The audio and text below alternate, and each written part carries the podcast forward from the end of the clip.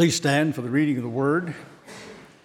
Our scripture is found in the book of Ephesians, the letter that Paul wrote to that church and that church in that province of Asia around probably 60 AD. Interesting thing uh, in Colossians, which is a sister epistle, covers a lot of the same ground. Paul dealt with a lot of doctrinal truth Probably not long after he wrote Colossians, there in prison in Rome, he wrote Ephesians. And when he gets to Ephesians, it's not didactic teaching anymore, it's doxology. He's gone from doctrine to doxology. This whole passage is a passage in praise and adoration and incredible awe and reverence of God Almighty and His work in salvation for His people. So that's what this passage is. It's a great doxology. And what's interesting, it's one sentence. This whole uh, section here is one sentence in the Greek language. So we'll ask you to diagram the sentence when, when the message is over. That'll be the quiz for this morning. But give attention now to the, the word of the Lord, beginning in verse 3. Blessed be the God and Father of our Lord Jesus Christ, who has blessed us in Christ with every spiritual blessing in the heavenly places, even as He chose us in Him before the foundation of the world, that we should be holy and blameless. Before Him in love, He predestined us for adoption through Jesus Christ, according to the purpose of His will, to the praise of His glorious grace, with which He has blessed us in the Beloved. In him we have redemption through his blood, the forgiveness of our trespasses, according to the riches of his grace, which he lavished upon us in all wisdom and insight, making known to us the mystery of his will, according to his purpose, which he set forth in Christ as a plan for the fullness of time to unite all things in him, things in heaven and things on earth in him we have obtained an inheritance, having been predestined according to the purpose of him who works all things according to the counsel of his will, so that we who were first to hope in Christ might be to the praise of his glory. In him you also, when you heard the word of truth, the gospel of your salvation, and believed in him, were sealed with the promised Holy Spirit who is the guarantee of our inheritance until we acquire possession of it to the praise of His glory. The word of the Lord. You may be seated. This passage you also notice is very Trinitarian. It starts, Blessed be the God and Father of our Lord Jesus Christ. That's God the Father. And several of the pronouns he or him reference God and God's blessing. God has bestowed and lavished upon his son an inheritance. And he has then taken those whom he has chosen, the Father has chosen from the foundation of the world, and placed them mysteriously but dynamically in Christ considered them with Christ, put them in union with Christ. And therefore, everything that he promised and everything he delivered as a blessing to his son now comes to those who are in Christ by faith. And so God is doing a work for them and in them, and he's doing it through his son substitutionarily and in every way bringing more and more of the riches of His grace to bear upon His Son and the people that are in His Son spiritually, spiritually placed there. And He's working this all out through the might and the power of His Holy Spirit. His Holy Spirit is the one that is operative within the soul of these chosen people. The Holy Spirit is the one that we shall say applies the redemption, the salvation that was wrought by Christ in his finished work and in his earthly ministry, in his obedience. And the Holy Spirit, because He is at work within the souls, has put His seal upon each soul. The seal is the sign of authenticity and authority, the sign of ownership. It is also a sign of preservation. They belong to God. God knows them. They are His. Not one of them will be lost. They are all in Christ for eternity. And in this particular passage, we see that the Holy Spirit then actually is the one that becomes the guarantee. He's the one that becomes the first fruits. He is the one who is the down payment or the earnest money or the first installment to guarantee that the rest will come to be delivered and will be the possession of the believer in Christ for all eternity. You see, there is here the whole plan and scope of the work of Christ and the way God is redeeming the human race, preserving the species, restoring, bringing all of the species under one new head, and that is Jesus Christ. There was a first Adam which wrought sin and death. There is a second Adam which brings life everlasting. This is God revealing, making known something that's mysterious. That is something that was not really fully fleshed, fully fleshed out in the Old Testament. Something that was uh, in vague shadows and types and only in contours and glimpses. But it's now come to be an absolute worked out reality that there is a mighty people of God, a church and they are gathered under one shepherd, under one head, under one ruler, and that ruler, of course, is Jesus Christ. So that's kind of the scope of all the blessings that God bestows upon Christ and bestows upon us because we are in Christ and we've been placed there by the regenerating work of the Holy Spirit, bringing us from death to life. And all of this is in the, the mood of praise and glory because it's all designed to bring glory to the Lord. Now, you can see right away that this is a passage that is loaded with terminology. In fact, uh, most of the great words found in the Christian religion are found here things like redemption and obedience and, and faith and belief and, and God the Father, God the Son, God the Holy Spirit, very Trinitarian. It also covers the whole range of eternity and time. In eternity past, before the foundation of the world, God devises the plan, brings it out of His own soul, brings it out of His own will, out of His own being. God says, I will save humanity. I will not be defeated. My creation will not go into extinction. They will not perish, but I will keep them no matter what we have to go through. And God, the Father, plans all of this and chooses His people and sends His Son to die for that number of people. And then His Spirit regenerates, brings from death to life that same number of people, and none of them is lost. And it covers redemption, election, sanctification, justification. All those two words are not used in here, but I'll show you where they are.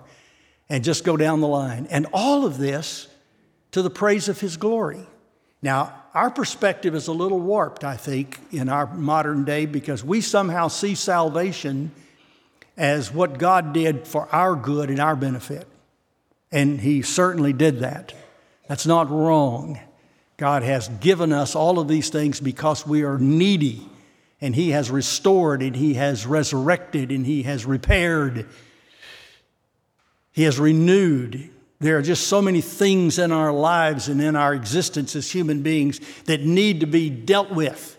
And in the gospel, in the work of Christ, in the plan of redemption, God takes care of every one of them and solves them all.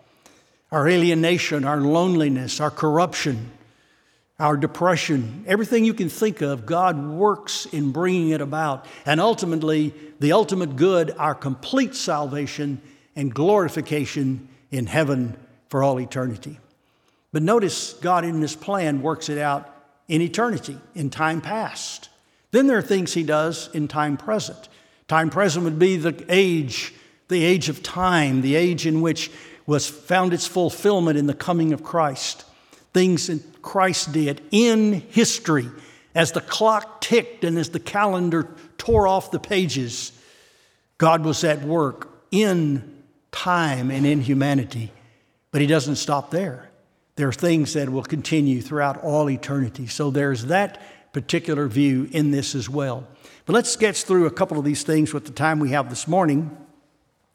And remember now, our, our, our tone is that of doxology and praise to God.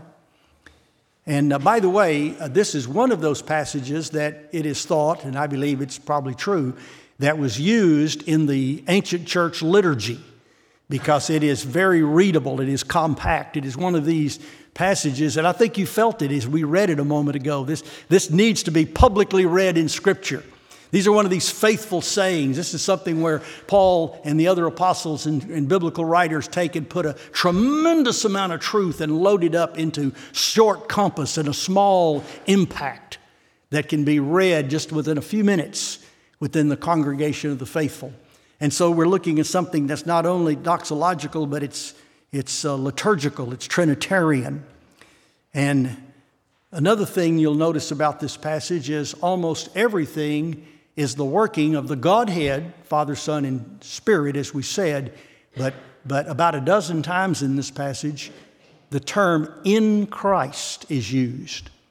In Christ, or with Christ, or through Christ. And one time Christ is not named, he's called the Beloved. And that's exactly, of course, who he is. Jesus Christ is the beloved Son of God. In fact, John says it best in John 3 35. The Father loves the Son and has given all things into his hand. That's John's summary in one short verse of what Paul gives us in one long sentence that God the Father loves the Son and has given all things. And this all things is used in this passage, it's used in Ephesians, it's used in Romans, it's used in a lot of places. And it, and it, it means without con, uh, any kind of failure, God has accomplished everything in time, in eternity, in heaven, in earth, for man, for mankind's salvation. The ultimate end of all of this is not just our good, but it's His glory. He works everything, as I said a moment ago, for our good, for sure. But ultimately, it's for His glory. And if you don't catch that, you'll have a little gap in your understanding of the sovereignty of God. And that is that God creates all things, He creates vessels to be used and to be containers and to be conduits and to be recipients, but He creates vessels of mercy and He creates vessels of wrath. There are things that we need in the great drama of redemption to display all of His glorious attributes. And He can't do it if all He has is vessels of mercy. His justice, His holiness, His wrath, all of the things that make God that fearful, awesome God that He is, far above our understanding and far beyond our comprehension and far beyond our control. The thing that makes Him God is He also creates vessels of wrath. Check me out on that in Romans 9.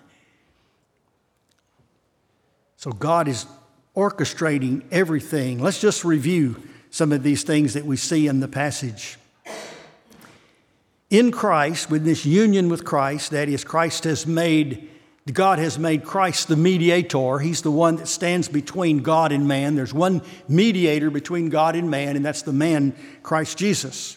Uh, let's just start right at the good place, right there at the very beginning. God has blessed us in Christ with every spiritual blessing in the heavenly places.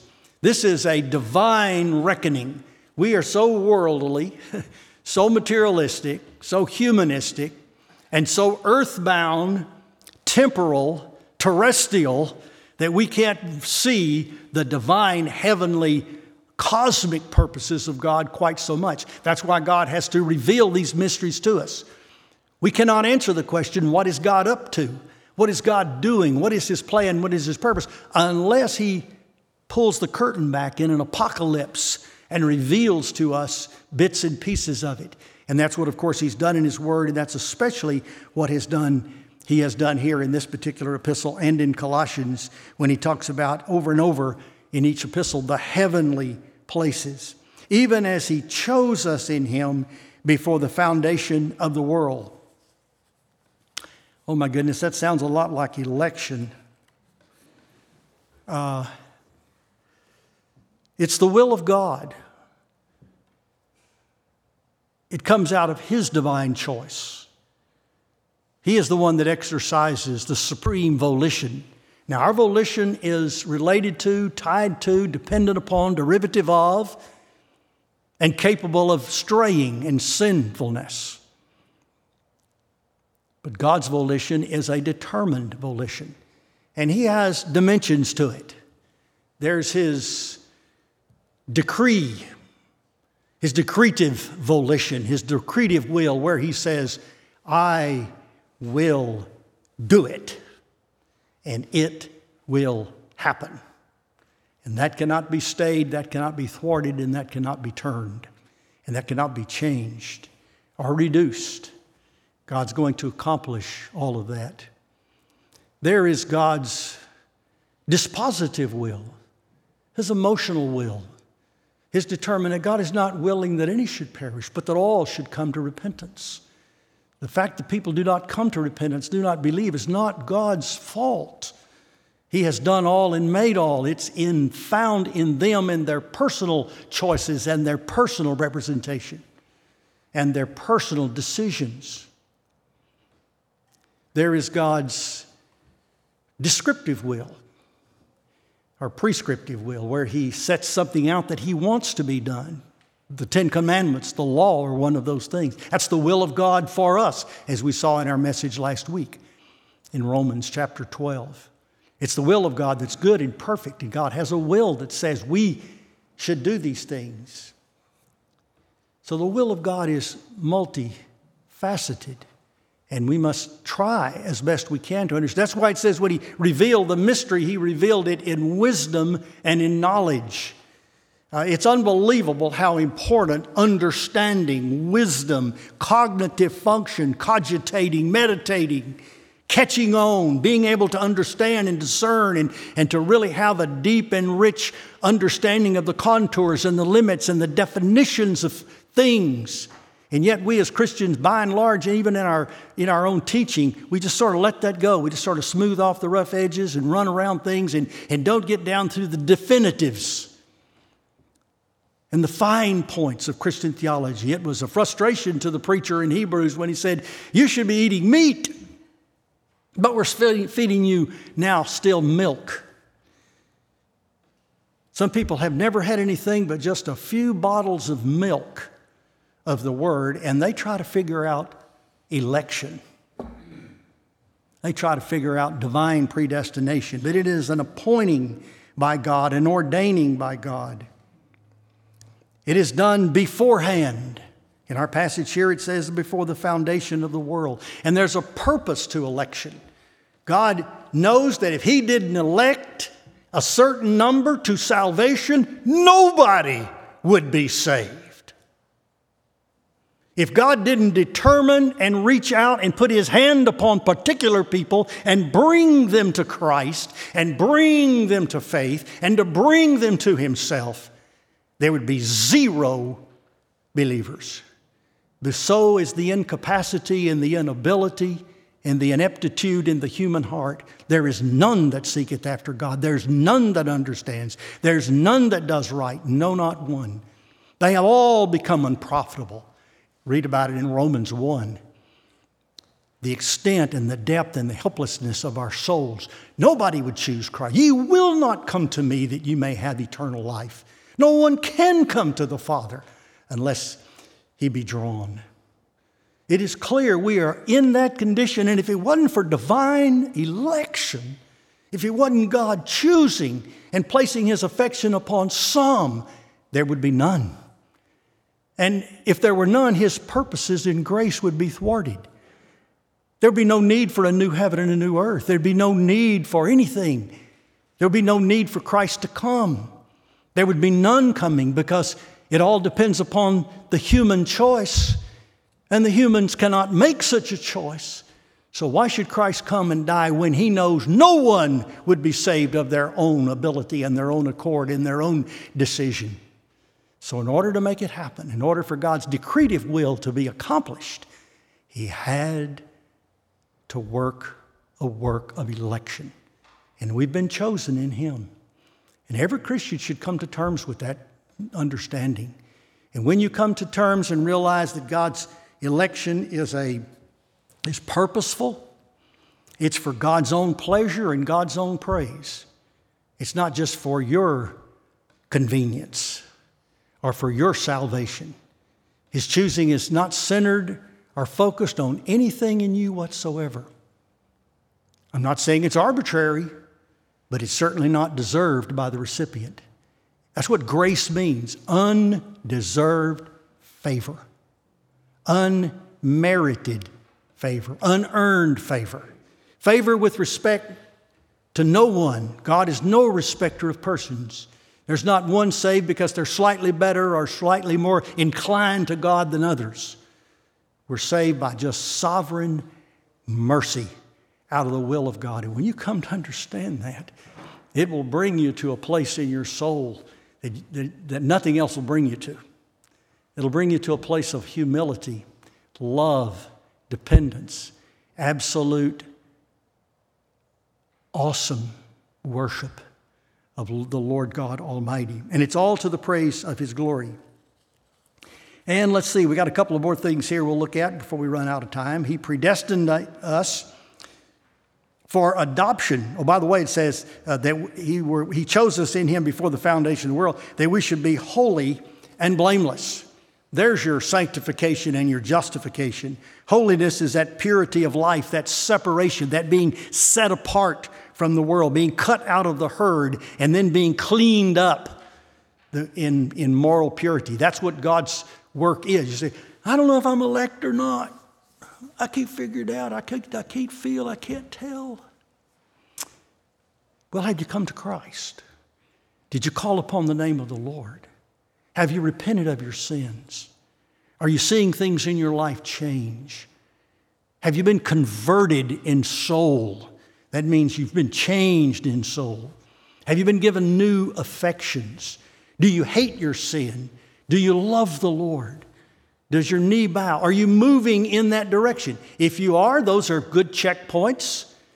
The, the uh, first letter of John is a good place to start. There are checkpoints that you can see of whether or not you are elect. You've got to make your calling and election sure and work out your salvation with fear and trembling. That's where the Lord wants us to be. He wants us to be introspective and He wants us to be extremely aware of these important things. And holy and blameless. Blameless means there's no blame. We're not guilty.